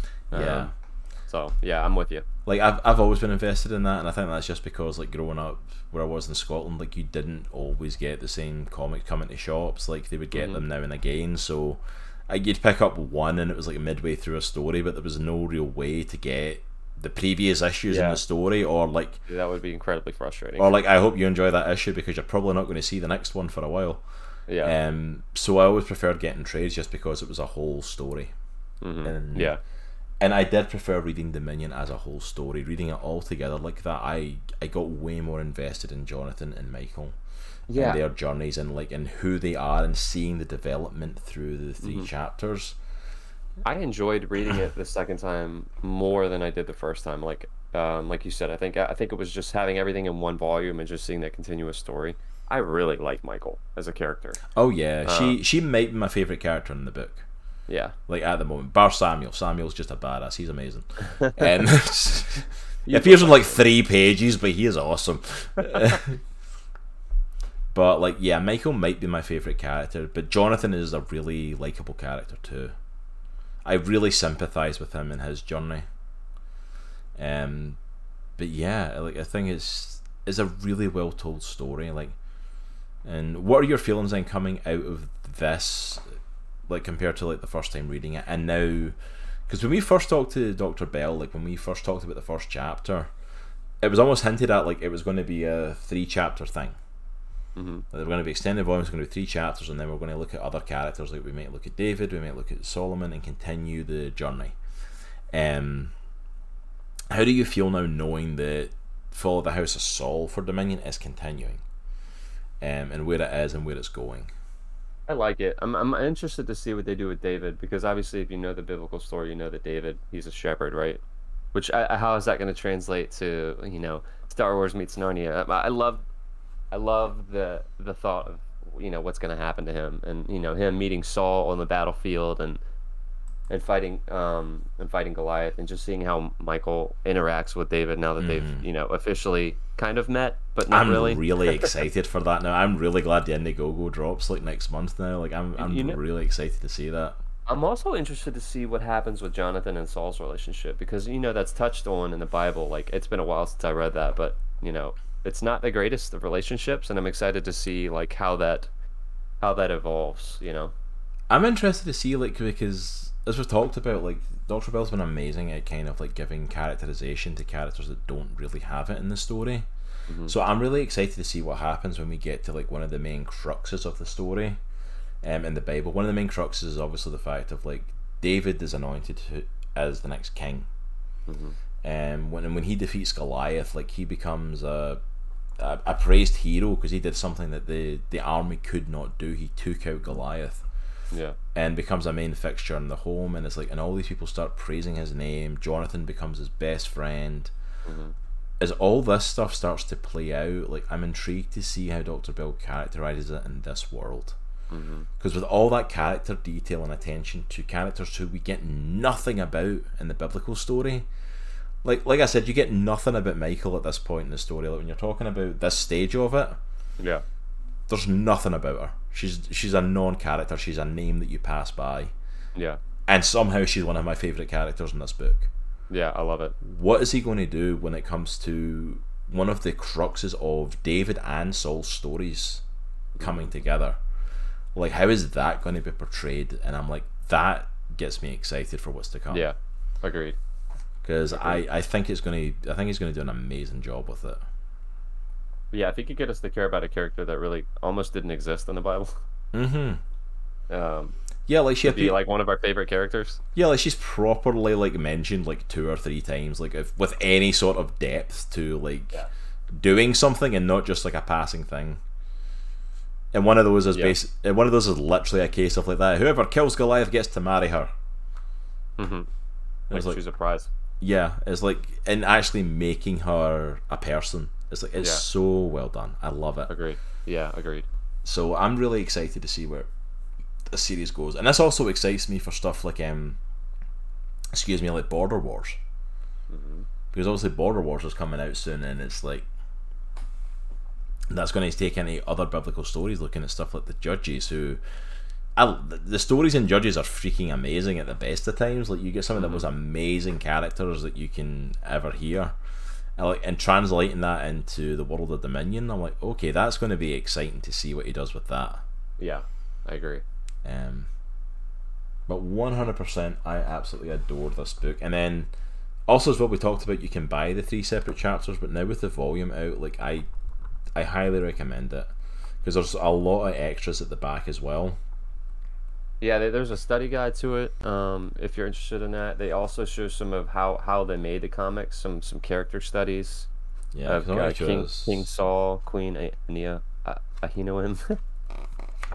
Okay, that wasn't even close to the name that I'm first sorry, time. I tried. I know. But like I just tried. looking at some of the behind the scene pictures, some of the sketches, uh, some of the characters, like I mean, he's done an amazing job on these characters. Like they are Yeah. stunning. And one of my favorite things that comics do, um, they kind of do it as well. Uh, in the back, they have they have a, a breakdown of of the script to the to the thumbnails, to the pencils, to the inks, to Which is so cool colors. because like I love that. I, I, love I, that. because I love reading comic strips and seeing how like stuff is described and then seeing how the artist puts it on there. Yeah, Um, obviously it's a little bit different with this one because obviously we've got like Dr. Bell like wrote the story to it and did the initial like pencils and stuff to it. Mhm. But just to see like the development of it, like how he's like writes the script and plans out the page and like how the inker takes over and does stuff and like there's so many cool like little behind the scenes stuff in here that you don't get buying them separately. Uh, one of the things I love getting trades as well because they both chuck stuff in that there. Like if you get trades in general, like you can get scripts and covers and sketches sometimes if you're Yeah. lucky. It's like it's really cool to see, and it just helps. I love it because Dr. Bell really wants to keep you involved in the process. hmm which I appreciate because if, for those who don't know, Dr. Baron Bell is a professor at Liberty University for uh, the creation of comics. I forgot what the actual class is, Dr. Baron Bell. So if you are in chat, um, please. Yeah, I forgot the name of his actual shout out. but like, But he is an educator at heart, and he's been on our stream a handful of times. Super awesome dude, and uh, he just loves to teach. That's that's his heart. So it's really Mhm. cool seeing that uh, you know play out in the comic in the back of the comic too.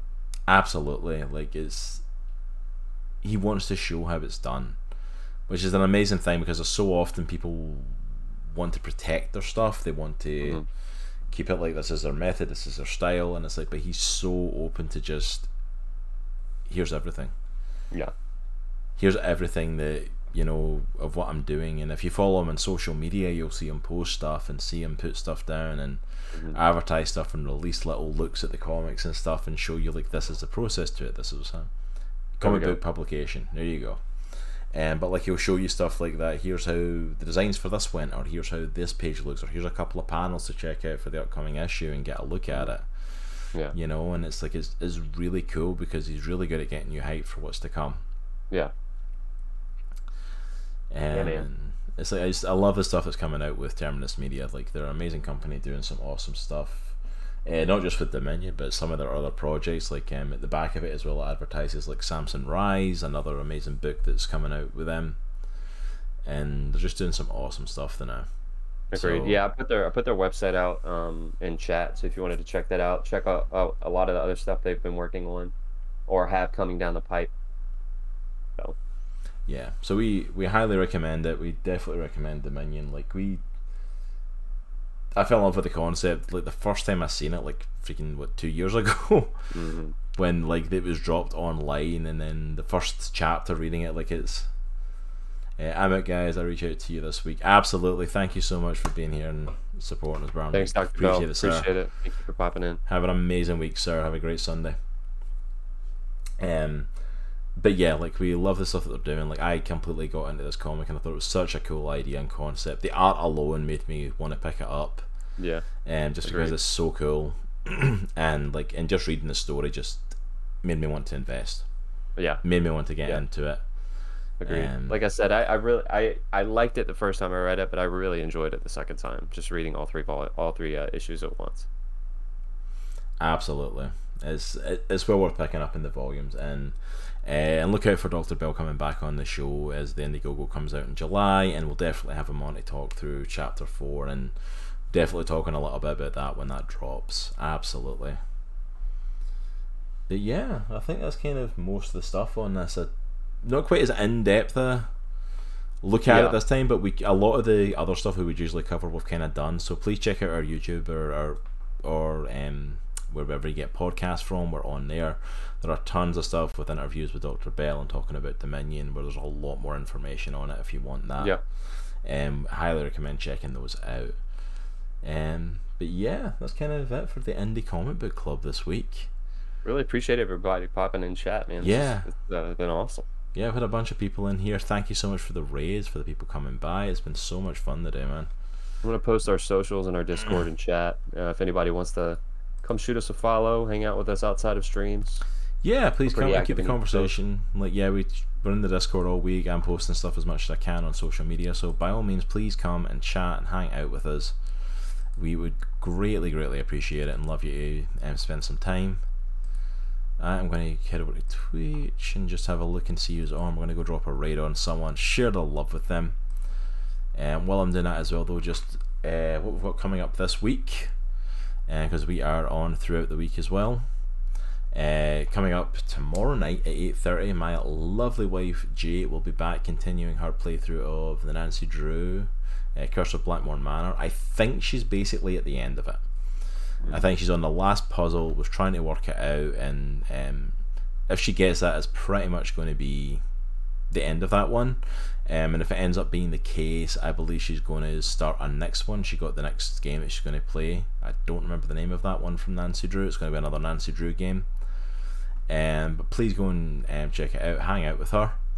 Um, she's been having a lot of fun solving mysteries with all of you and getting you all involved. So thank you for everyone that's shown up to those. Tuesday night I will be back at eight thirty and finishing off the DLC for Batman Arkham Knight. We've still got the Robin and Catwoman stuff to do, so we will be doing that. And following that, um, if we get through that quick enough, I may even start my next game. If not, that'll be for the following week, where I'll be getting into some Horizon Zero Dawn. Uh, first time playing through it, first time getting into that series. Very excited for it. Thank you so much to Epic Games for having a sale during the summer where I could pick it up for next to nothing. That was a lot of fun to pick up. Um, then, of course, Mr. Nitro will be back on Thursday night. I will definitely be back working on uh, some commission work from our 12 hour stream commission pieces. Um, still working on the one with for Chunk, our good friend Chunk the Hut. Um, hopefully, we'll be able to wrap most of it this Thursday, but we'll see. We'll see what happens. Yeah, it'd be cool to get see that kind of getting wrapped up. I hope you get to that point of it. If not, though, I mean, you've been getting a lot of people coming in, hanging out and chatting and stuff like Yeah, that. man, with it, it's so, been awesome. Um, so yeah, absolutely, man. And it's like, and the piece is looking great. Nitro's posted a few Appreciate things it. in Discord, so it's like it's it's looking good, man. Um, believe we're going to try and do some Sea of Thieves. Uh, this Friday, we did not get to do it last Friday because my children hate me having sleep apparently. um, so we are definitely going to go and try and get into some more Sea of Thieves and get into some more shenanigans there.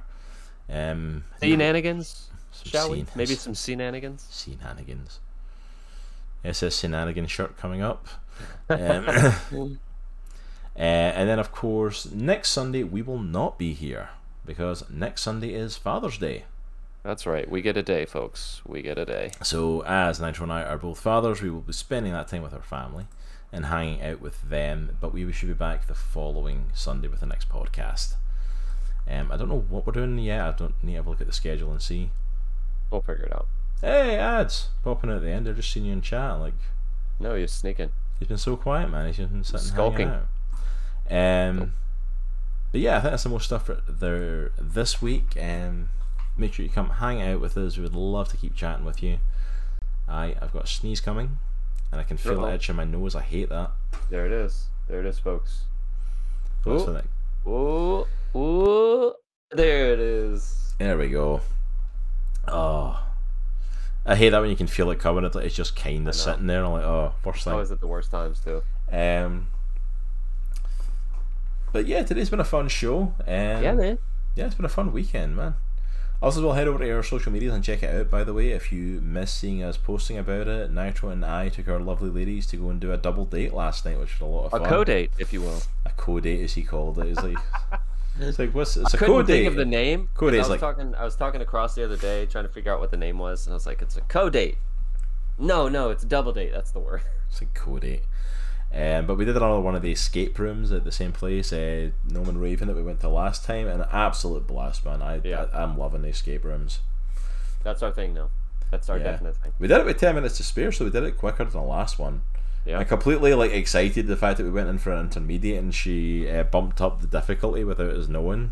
Yeah. she so saw how much we were doing it and put it up to You end. can do different different difficulties in each escape room, and she saw how quickly we were getting through the room, so she bumped the difficulty mid mid escape room, which was which was kind of cool. It was really cool. Like thoroughly enjoyed it. It was so much fun. But yeah, we had a blast, and it's been a blast just hanging out and chatting today. We want to keep the conversation going with you guys.